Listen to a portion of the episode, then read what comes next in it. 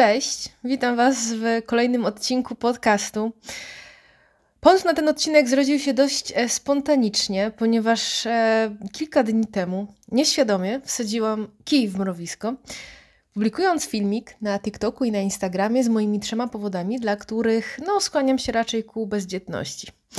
I odzew na te filmiki na obu platformach no, przerósł moje najśmielsze, hmm, chciałam powiedzieć oczekiwania, w sumie nie miałam tutaj oczekiwań, ale przerósł moje najśmielsze wyobrażenia.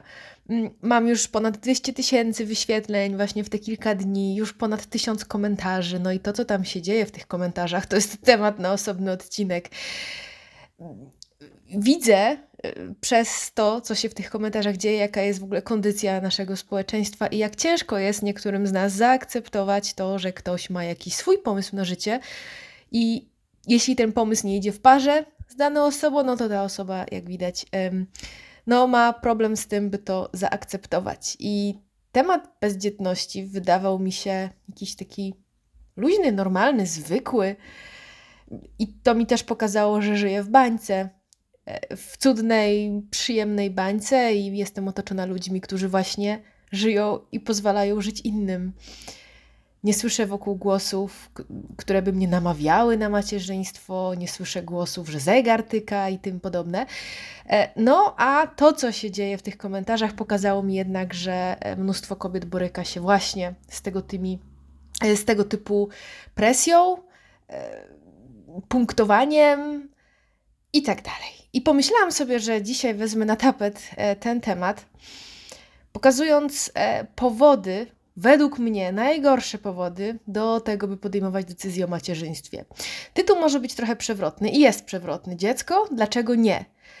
I zacznę może w ogóle od tego, mm, że jeśli zastanawiasz się, czy mieć dziecko, to super.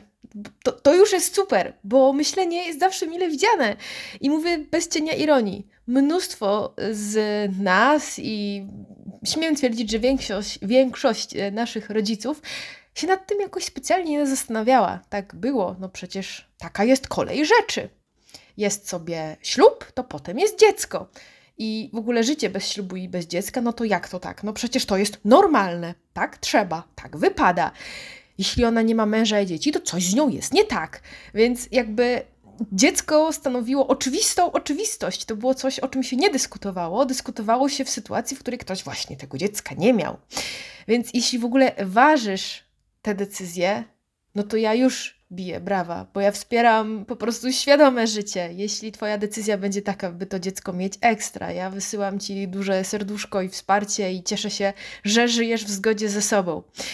Natomiast właśnie, według mnie istnieją zdrowe i mniej zdrowe motywacje do przeróżnych rzeczy, a do macierzyństwa e, w tym kontekście zwłaszcza. I te, te fajne, te takie budujące, biorą się przede wszystkim ze środka, a te mniej fajne, no, pochodzą z zewnątrz. I niektóre powody naprawdę nie będą dobre ani dla ciebie, ani dla dziecka, i na nich chcę się dzisiaj skupić. Natomiast mały disclaimer i chcę, żeby tutaj e, była jasność. Według mnie dziecko może być cudownym, takim ważnym, pięknym doświadczeniem i nie twierdzę, że nie warto mieć dzieci. Nie uważam dzieci za e, kaszojady, mm, gówniaki, jakieś takie określenia gdzieś funkcjonują w sieci. Dzieci są dla mnie spoko. Dzieci to małe człowieki. Ja lubię dzieci i to jakby nie w tym jest w ogóle rzecz. Twierdzę jednak, że warto podejmować te decyzje świadomie, a właśnie nie ze względu na lęki i klimaty w stylu e, powinnam, wypada, czas najwyższy i tak dalej. I to powinien być według mnie, jakkolwiek nie lubię używać słowa powinien, ale myślę, że o, warto, żeby to był po prostu wybór wynikający z potrzeby, z chęci, z chęci dzielenia się miłością, a na przykład nie po to, by zabezpieczyć się na starość i Wiecie, no, macierzyństwo to nie jest bajka. W ogóle mówienie czegokolwiek negatywnego na temat macierzyństwa stało się mm, możliwe, mam wrażenie, dopiero od paru lat. Kiedy moja mama e, była młodszą mamą, to w jej czasach jakiekolwiek podważanie cudu macierzyństwa groziło linczem w gronie rodzinnym, tudzież szerszym.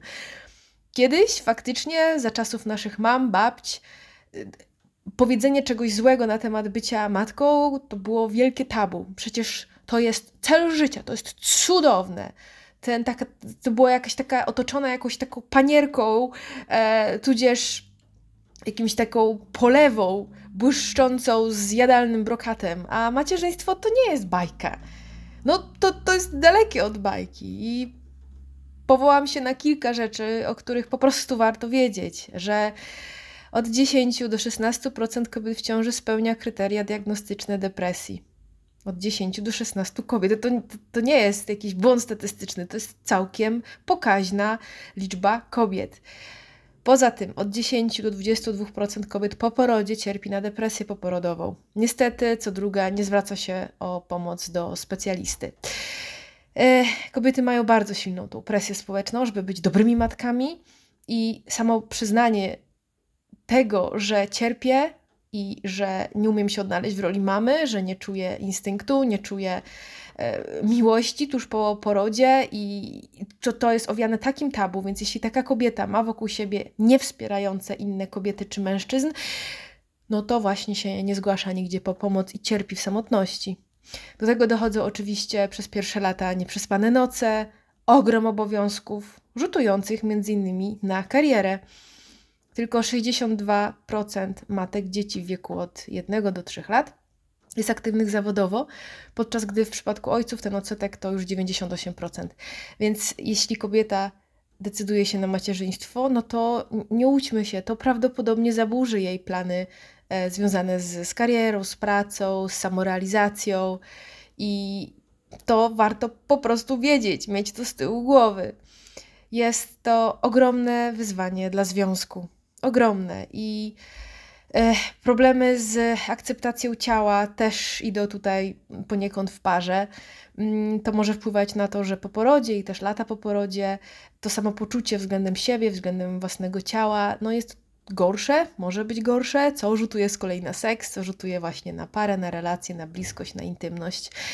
E, I, I właśnie ten seks jest też tutaj e, dosyć poważnym tematem. Kobiety nierzadko wchodzą wtedy w rolę właśnie matki. Jakby ta rola w tym momencie pracownicy, przyjaciółki, kochanki, osoby mającej swoje pasje trochę zanika. Jeśli faktycznie e, wpadniemy w taką rolę, jestem matką przede wszystkim i to jest moja główna tożsamość, to to rzutuje na przykład właśnie na związek, na przyjaźnie i tak dalej. No, macierzyństwo to jest zmiana w życiu to jest ogromna zmiana. Jest dużo mniej luzu, spontaniczności, e, trzeba dużo rzeczy planować i oczywiście, że się da. Natomiast trzeba sobie odpowiedzieć na pytanie, czy ja chcę podjąć taki koszt, żeby to życie tak mocno przeplanowywać. No i oczywiście jeszcze są wydatki. I to jest studnia bez dna. Ja dzieci nie mam i e, nie chcę mieć, natomiast te wydatki, no to jest coś, czym ciężko dyskutować. To trzeba się na to nastawić. I teraz w momencie, jeśli ja chcę w życiu mieć luz, poczucie bezpieczeństwa, swobodę, swobodę finansową, swobodę tego, że jak mi się chce, to kupuję sobie wyjazd na jogę, który startuje za dwa dni i sobie jadę. To słyszę wtedy głosy z dzieckiem, to też jest możliwe. Oczywiście, że jest możliwe. Wszystko jest możliwe, natomiast wtedy trzeba się nastawić na trochę inną rzeczywistość, na mocniejsze planowanie, organizowanie być może niani czy opieki. E, I, i znowu, to jest do zrobienia, ale nie łudźmy się, że będzie tak samo jak teraz. Nie, nie ma takiej opcji. I dziecko może być źródłem ogromnej radości, spełnienia, szczęścia. E, między matką e, i ojcem mm, może się zrodzić dzięki temu jeszcze głębsza więź, ale uwaga, ona się jakby nie rodzi sama przez sam fakt, że, że to dziecko jest. E, jakby więzi krwi e, nie rodzą automatycznie bliskości emocjonalnej. Tutaj z tego miejsca bardzo polecam książkę Dorosłe dzieci niedojrzałych emocjonalnie rodziców. Jak uwolnić się od przeszłości i zacząć nowe życie. To jest bardzo długi temat. E, tak, tytuł, w sensie tytuł, a temat też jest długi. Mm, to jest książka autorstwa Lindsay Gibson. Świetnie pokazuje, jak można łatwo pomylić e, więzi z bliskością, a to, że mamy mm, jakby więzi rodzinne, czy to, że jesteśmy członkiem jakiejś e, mikrospołeczności zwanej rodziną, nie oznacza od razu bliskości emocjonalnej. E, więc tak, dzieci jak najbardziej mogą być spoko, jakby dzieje się, jest wesoło, bywa zaskakująco, to jest nowy człowiek do kochania.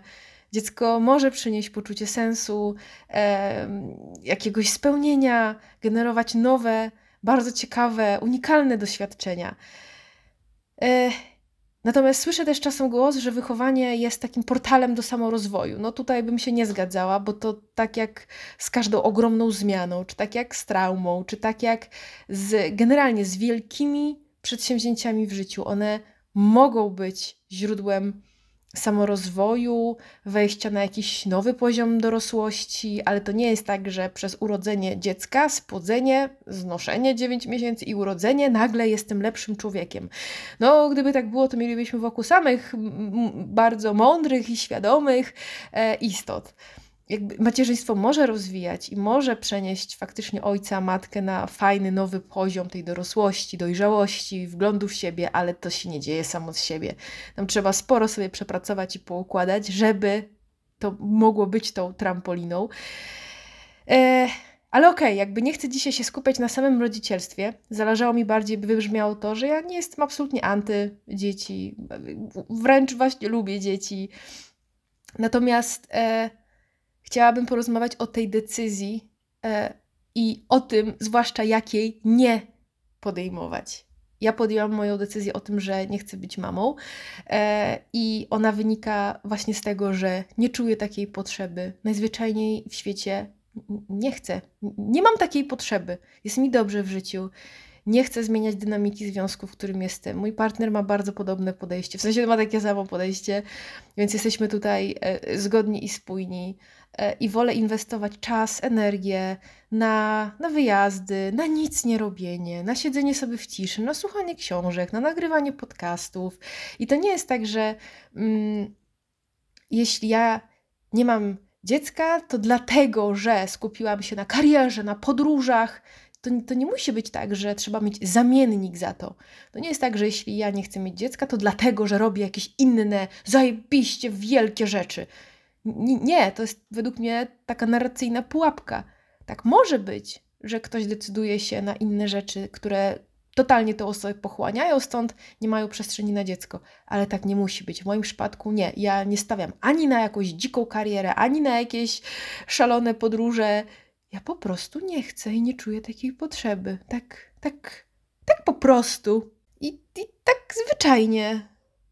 I zachęcam, by tak do tego podchodzić, że jest to decyzja każdej osoby i robienie jakby takiej burzy wokół decyzji innej osoby. Mm, jakby z kim nie rozmawiam na żywo, to każdy twierdzi, jasne, niech każdy robi jak chce. No na żywo nie spotkałam się z nikim, kto by tak deklaratywnie negował wybory innych. No ale w internecie dzieje się inaczej i internet ma to do siebie, że też um, no, pokazuje nierzadko prawdziwą twarz i ułatwia mówienie tego, czego nie powiedzielibyśmy w twarz. Więc okej, okay. jak tej decyzji nie podejmować? To znaczy, chciałabym przedstawić teraz osiem, moim zdaniem, najgorszych powodów do decyzji o dziecku. Pierwszy to jest motywacja bazująca na takim zdaniu i kierunku, bo możesz tego potem żałować, albo bo będziesz tego potem żałować, albo na pewno będziesz potem żałować. I e, słuchajcie, no mogę też żałować, że się zdecydowałam. Ale jakoś o tym się mniej mówi, prawda?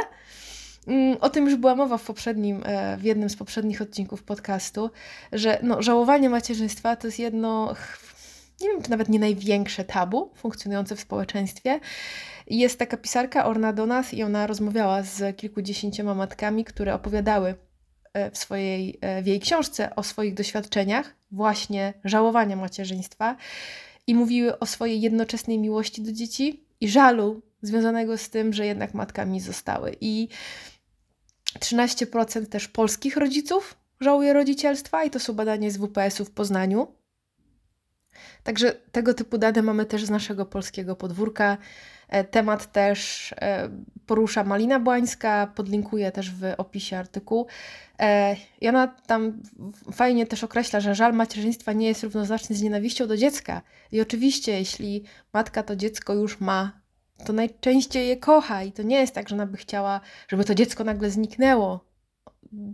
jakby to żałowanie macierzyństwa nie oznacza braku miłości do dziecka.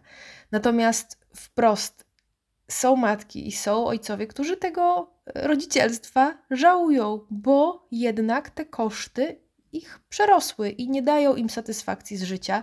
I bardzo mało się o tym mówi. Więc jak ktoś mi mówi, hm, będziesz tego potem żałować, no to mogę też żałować tego, że się zdecydowałam. I słuchajcie, przecież tego typu tekst to jest groźba. Mówię bardzo serio. To jest grożenie strachem, to jest grożenie potencjalnym żalem, który wcale niekoniecznie się może wydarzyć, bo będziesz tego żałować i, jest strach. To jest terroryzowanie. Ja, ja bardzo proszę mnie nie terroryzować. I rozumiem, że słysząc takie teksty od małego, wypowiadane na przykład do innych kobiet w rodzinie, no można dorastać z takim nożem na gardle, takim nożem strachu.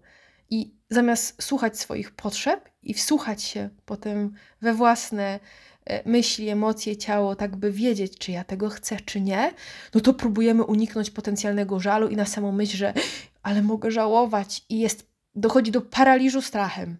I według mnie wtedy decyzja o macierzyństwie nie bazuje na budującej, zdrowej, spokojnej e, motywacji. To jest motywacja lękowa.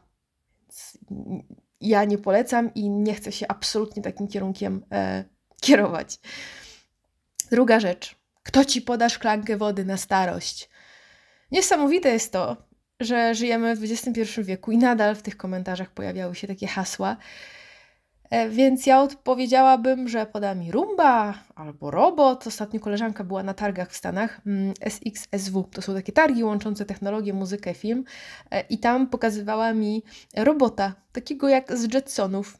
I w ogóle są już takie roboty kelnerzy, które podjeżdżają, biorą tacę, właśnie odstawiają proste elementy. Więc jeśli ktoś naprawdę literalnie pyta mnie o tą szklankę wody, to sorry, ten argument jest naprawdę już dawno, to vintage, to jest old school, już zamknijmy ten rozdział. Dodatkowo jest przecież partner, może być opiekunka, może być przyjaciółka. Społeczeństwo się starzeje i będą na to rozwiązania. I najważniejsze, jakby, come on, dzieci nie są po to, by się opiekować rodzicami na starość. Decyzja o macierzyństwie i tacierzyństwie powinna według mnie iść w parze ze zgodą na bezinteresowne dawanie. To nie jest transakcja wiązana. Ja cię wychowam, a potem ty będziesz moją opiekunką na starość, ok? No hello. Fasolka jest fasolką i nie ma jak w taki układ wejść świadomie. Jakby to jest wciskanie komuś podpisanego kontraktu na start. Takie życie na kredycie. Masz się odpłacić, jak ja będę stara. Ja nie dawałam na coś takiego zgody i to jest nie fair oczekiwać takiego zwrotu ze swojej inwestycji. Przecież ja cię wychowywałam, ja tyle wydałam pieniędzy na twoją edukację i tak mi się odpłacasz? Przecież dzieci mogą wyfrunąć na inny kontynent, mogą zdecydować się na pracę i życie w innym mieście. No mogą? No właśnie fajnie, żeby mogły. I ja bardzo kocham moją mamę i ja mam chęć i gotowość, żeby jej pomagać i żeby się nią zaopiekować, ale to wynika właśnie z tego, że mamy fajną relację, a nie dlatego, że na tego na mnie, e, że to na mnie wymusza, czy że tego wymaga, czy mi robi guilt tripy. Natomiast nie mam takiej gotowości względem ojca z bardzo wielu różnych względów. I troszkę sobie na to sam zasłużył. Więc e, jeśli ar słyszę argument, że kto ci poda wody, e, szklankę wody na starość, albo bo ja się obawiam samotności na starość, no to naprawdę no, nie rodzimy sobie opiekunek i opiekunów na starość. Ten argument do mnie absolutnie nie przemawia i jest to też argument e, lękowy, kolejny. Dobra, numer trzy. Albo Kasia ma już dwójkę, albo Basia ma trójkę, e, no zegar już tyka, czas leci, czas najwyższy. Ach, ach te kalki, ach te schematy, ach to porównywanie się z innymi. Like, co mnie obchodzi życie Kasi? Co mnie obchodzą decyzje Basi? No przecież to są ich życia, nie moje. No i jeszcze w dodatku, jak wiadomo, pośpiech to jest najlepszy doradca. Tak, na pewno to, że mi zegar tyka i że zostało mi rok czy dwa na decyzję, na pewno mi pomoże podjąć tą decyzję w sposób mądry, obiektywny, spokojny i taki pewny. Mhm, dzięki. I według mnie taką presją, takimi tekstami rodzice, czy rodzina, czy przyjaciółki, w cudzysłowie przyjaciółki, no robią bliskim po prostu krzywdę. Pokazują im brak akceptacji dla ich tempa decyzji i ich wyborów. Więc jak ja słyszę takie teksty, mm, to mi się już y, otwiera chęć wyjścia stamtąd. Bo nie powiem, że nóż. Nie, nie lubię y, tekstów około y, no, nożowniczych. No i tu mała jeszcze dygresja. No przepraszam bardzo, czy jest jakiś jeden scenariusz, według którego trzeba żyć? Czy ktoś to rozpisał gdzieś ja o czymś nie wiem? Bo na mój stan wiedzy to każdy może, naprawdę może żyć tak, jak uważa. Nie ma jednego scenariusza, a to, że większość coś robi, e, to jest wynikowo między innymi tego, że tak robi większość, czyli działa tutaj społeczny dowód słuszności, to jest taki mechanizm działający w społeczeństwie, skoro inni tak robią, no to pewnie to jest dobre. Ale tak nie jest. To, że coś robi większość, nie znaczy, że coś jest dobre. Naprawdę trzeba te kierunki, które nam ktoś dał do głowy i te przymusy, które nam dano do systemu, sobie naprawdę wziąć i pooglądać z każdej strony i zobaczyć, czy mi to pasuje. Jeśli mi to pasuje, że okej, okay, chcę mieć dziecko, super, ale nie bierz za pewnik dróg innych osób. To, że ktoś tam idzie, albo to, że idzie tam tłum, nie znaczy, że ty też tam masz iść. Możesz, ale to tak nie działa, więc te argumenty, że ktoś inny już ma dwójkę, trójkę czy dwunastkę, poza tym nigdy nie jest dobrze. I to też widzę w, po już dziesiątkach, jeśli nawet nie setkach komentarzy, że jeśli pojawia się ta presja właśnie, żeby urodzić dziecko, to po tym jednym pojawia się, a to kiedy drugie, a po drugim kiedy trzecia, jak trzecia, dlatego że chciałeś 500+. Plus. Zawsze będzie źle, zawsze będzie coś. I nie zadowolisz, no nie zadowolisz, dlatego lepiej zadowalać siebie, a nie innych, jakby proste. No i czwóreczka. A, bo ja bym chciała już być babcią, albo pytanie, a kiedy ja wreszcie będę dziadkiem? No, czyli spełnianie marzeń, slash oczekiwań rodziców. I to może być ich autentyczne marzenie, pragnienie. To może być też ich własne poczucie gorszości i sposób na to, by spełnić oczekiwania innych, czyli ich znajomych. Może twoi rodzice słyszą od koleżanek, kolegów, a bo moja właśnie Kasia już ma dwójkę, a kiedy twoja? A te ci wasi to tak się zdecydować nie mogą. I rodzice, słysząc takie teksty, nie umiejąc sobie z tym poradzić, to są też osoby ze starszego pokolenia. Często temat stawiania granic jest dla nich w ogóle jakimś kosmosem. Więc słysząc takie teksty od znajomych, oni się mogą czuć po prostu bardzo z tym niekomfortowo, źle, czują, że odstają, że coś z ich dziećmi jest nie tak, no bo w ich świecie wartości normalne jest to, że każdy ma dziecko, więc przerzucają ten dyskomfort na swoje dzieci, być może na ciebie, tekstami, a kiedy wreszcie będę dziadkiem. No i może być też oczywiście tak, że oni chcą dla ciebie, czyli chcą dla tej osoby, względem której te teksty rzucają, tego, co według nich jest najlepsze. Ale we wszystkich tych przypadkach, które wymieniłam, no to co z tego? To jest nieistotne, to jest ich potrzeba, ich motywacja, ich dążenie, ich postrzeganie świata a decyzja o dziecku wpłynie na Twoje życie. Twoje życie. Na ich wpłynie w jakimś tam mikroskopijnym ułamku, bo będą się cieszyć, kiedy przywozisz wnuczka raz na tydzień czy raz na dwa, a to generalnie na Twoje życie wpłynie najbardziej. Więc nie kieruj się rodzicami, tylko sobą. I zachęcam bardzo mocno e, z tego miejsca do mojego e-booka i audiobooka o stawianiu granic. I polecam go sobie, jak i polecam go dać rodzicom, żeby nauczyli się bronić swojego stanowiska, zdania i nie pozwalać wywierać presji na sobie. I tam są też metody na to właśnie, jak kończyć podobne y, niewygodne rozmowy. Piąteczka. Celem życia jest rodzina i dzieci. Bez dzieci życie jest takie puste. Dzieci to przecież sens. No i część z Was może powiedzieć: No tak, ale przecież jest celem życia rodzina i dzieci.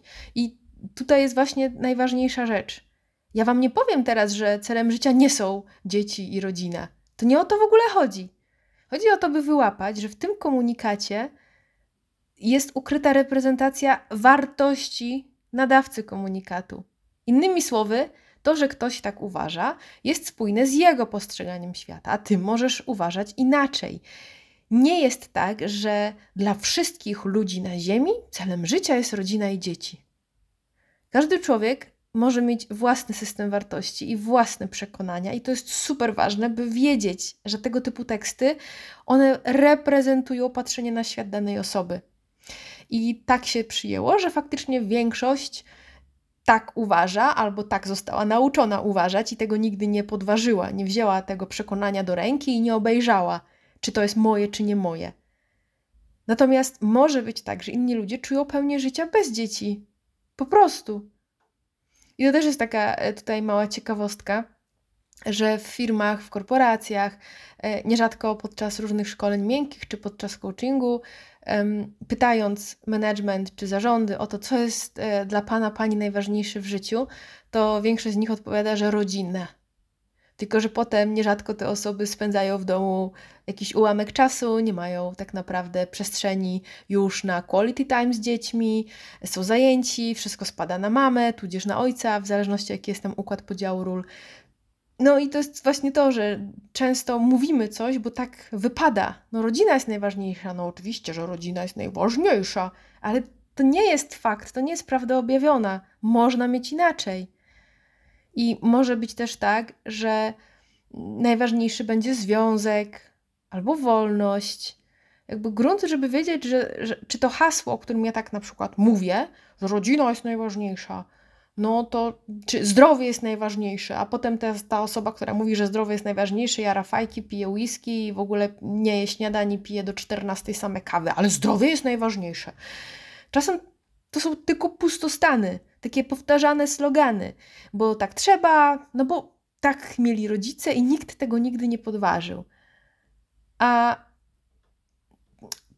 jakby warto mieć przede wszystkim świadomość, że jest cały katalog wartości i można sobie wybrać te swoje wartości. Część z nich oczywiście nabywamy w procesie socjalizacji, wychowania, ale można i przede wszystkim warto sobie te swoje wartości odkryć, obejrzeć i też uznać, czy faktycznie to jest dla mnie najważniejsze, to co ja tak sobie w głowie powtarzam, czy to nie jest właśnie ten wspomniany pustostan. I przykładowe inne wartości życiowe to jest wolność i niezależność, pasja, kreatywność, twórczość, kompetencja, doświadczenie, wiedza, piękno, przyjemność, komfort, sukces, sława. I jak mówię sukces, sława, to już słyszę, jak u części z Was odpala się, no ale to jest takie głupie i takie próżne i takie puste. Po co to oceniać? Niech każdy ma tak, jak uważa. I są osoby, dla których sukces i sława są numerem jeden, dlatego decydują się na życie na przykład w pełnym skupieniu względem pracy, swojej sztuki, występów itd. Tak I mają do tego święte prawo a są osoby, dla których właśnie kompetencja i wiedza, więc mogą pójść w stronę na przykład rozwijania e, swojej, no właśnie wiedzy w obszarze chociażby naukowym, pójść tutaj w, w karierę naukową. Są osoby z kolei, które mają wolność niezależność, albo właśnie wspomniany też komfort, wygodę, piękno, przyjemność. I każdy z tych setów wartości, on, on, on nie ma lepszego i gorszego. Są tylko szczere i udawane, albo takie nieświadome. Ja zachęcam do tego, żeby po prostu wiedzieć, czym ja się naprawdę w życiu kieruję, co jest dla mnie ważne. I ja stawiam na spokój, bezpieczeństwo, komfort i związek, i miłość z, z partnerem. I jakby to jest, to jest kierunek, który dla mnie jest dobry. Do tego oczywiście dochodzą jeszcze przyjaźnie, pielęgnowanie tych przyjaźni, takiej właśnie rodziny z wyboru. I ja się czuję w tym modelu szczęśliwa. I dla mnie rodzina w rozumieniu wielopokoleniowej grupy, albo no właśnie w rozumieniu dzieci, mi zawsze chciałam i zawsze mówiłam przez te lata też nagrywania podcastów jeszcze jako singielka, że ja dążę do związku. Ja lubię być w związku, uwielbiam się realizować, dawać, e, spełniać potrzeby mojego ukochanego i ja czuję się dobrze, kiedy on jest szczęśliwy. Tworzymy coś pięknego razem. I tutaj mam kropkę, tutaj nie ma przecinka, a potem pojawiło się dziecko. I pytanie, czego ty chcesz? Może chcesz tego, co ja, a może w ogóle chcesz żyć solo, a może chcesz skupić się na czymś, co jest Twoją zajawką, a może po prostu chcesz żyć sobie solo.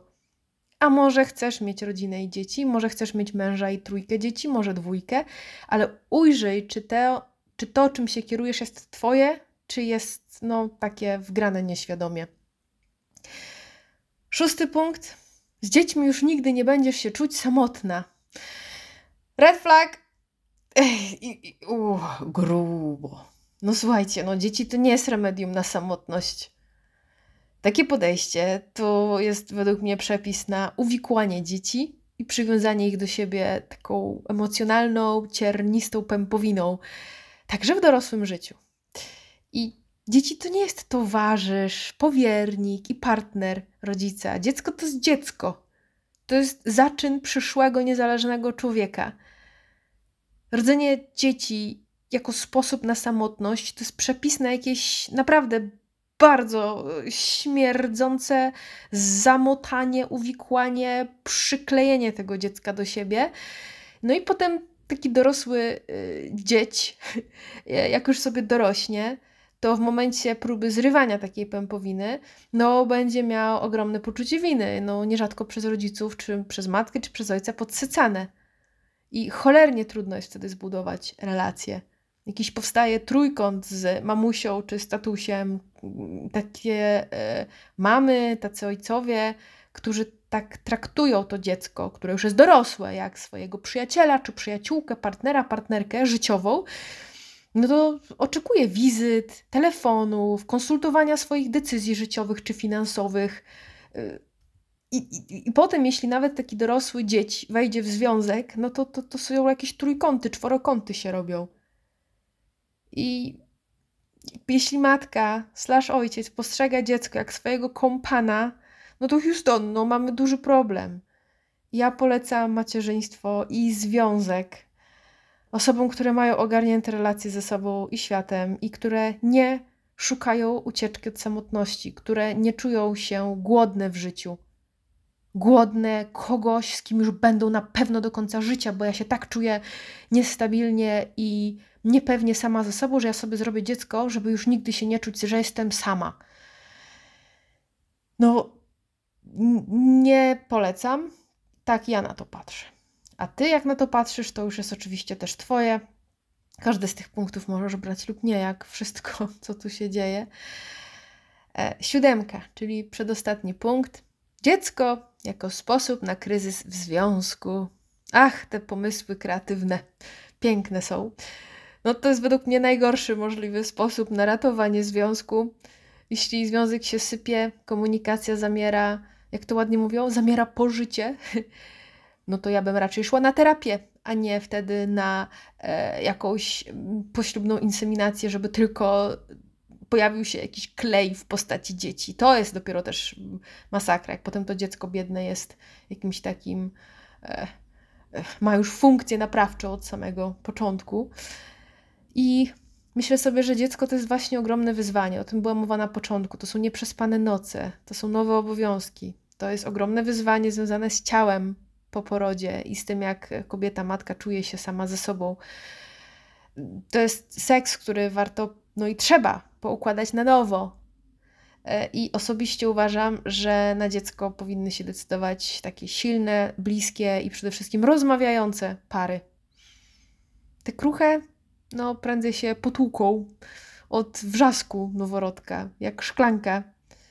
I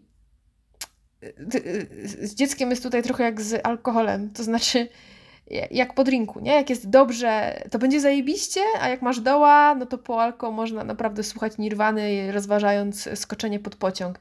Czyli jeśli para jest blisko, jeśli para ze sobą gada, pragnie tego samego, są gotowi na wyzwania związane z seksem, z ciałem, właśnie z tymi nieprzespanymi nocami i reorganizują to życie świadomie pod dziecko, to to faktycznie może ich więź wzmocnić.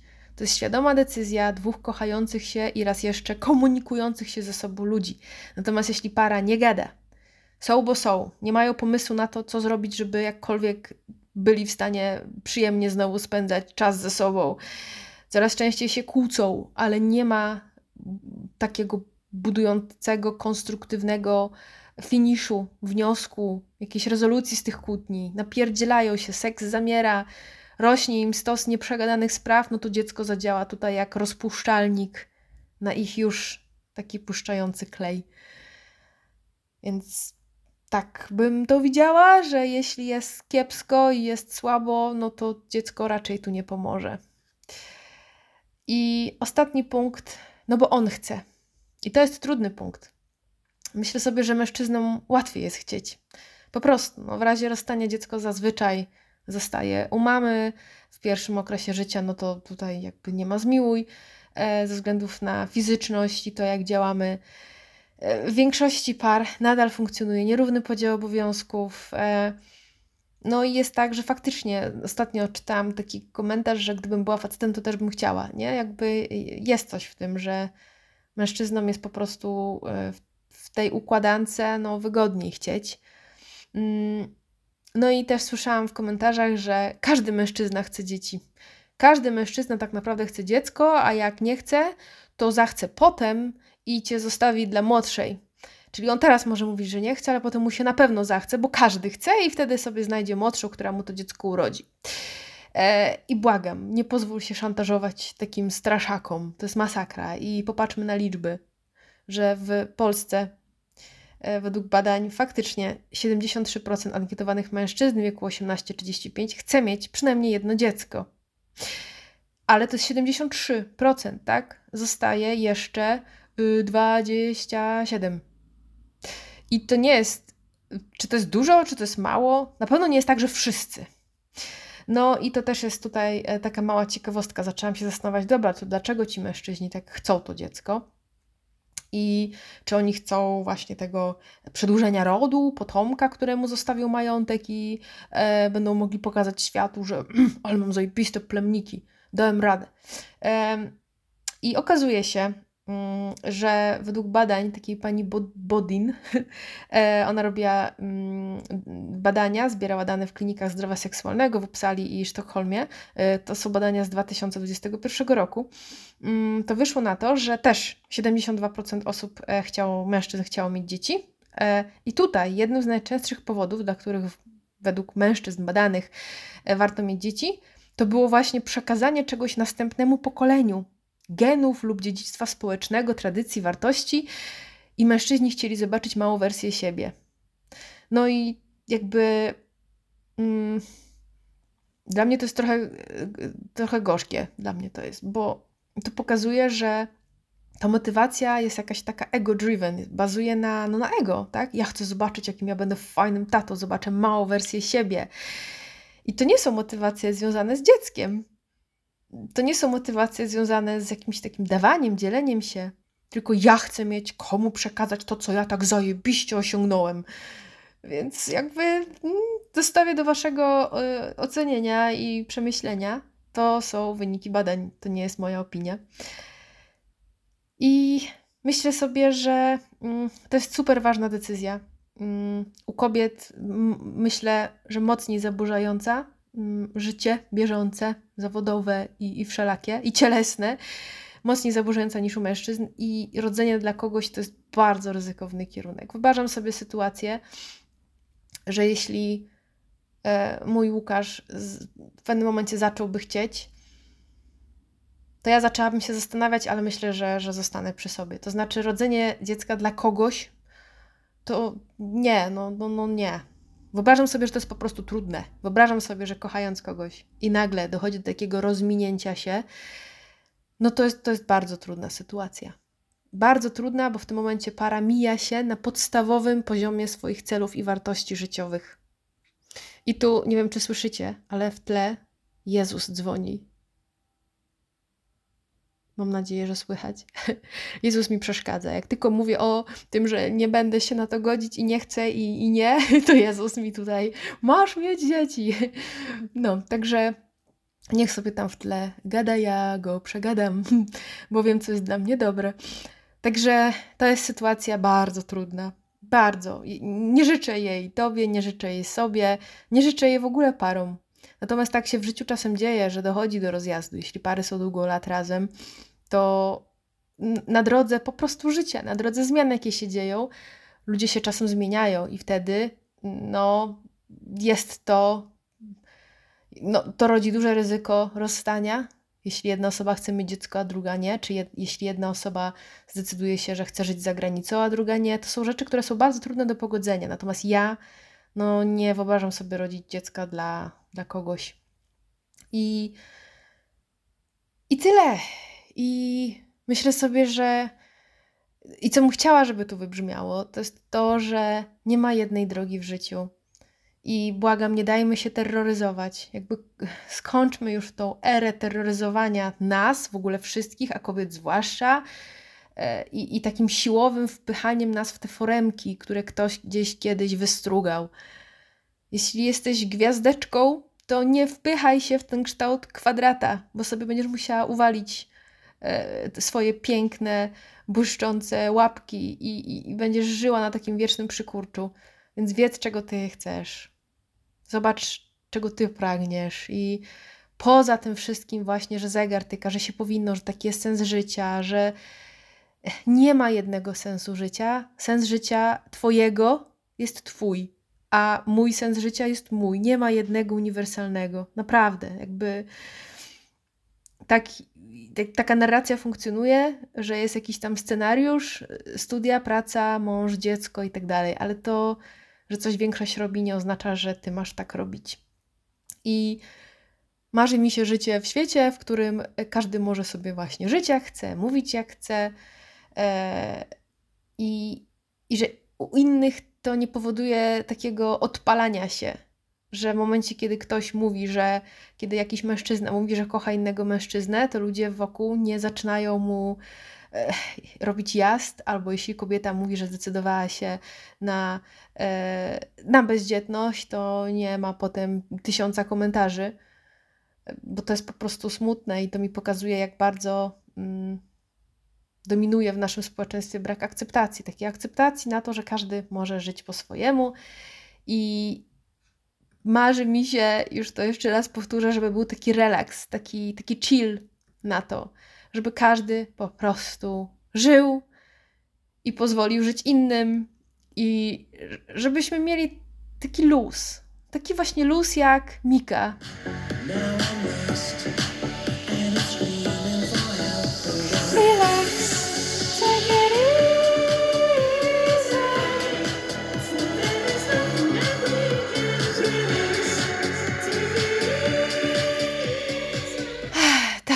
Take it easy.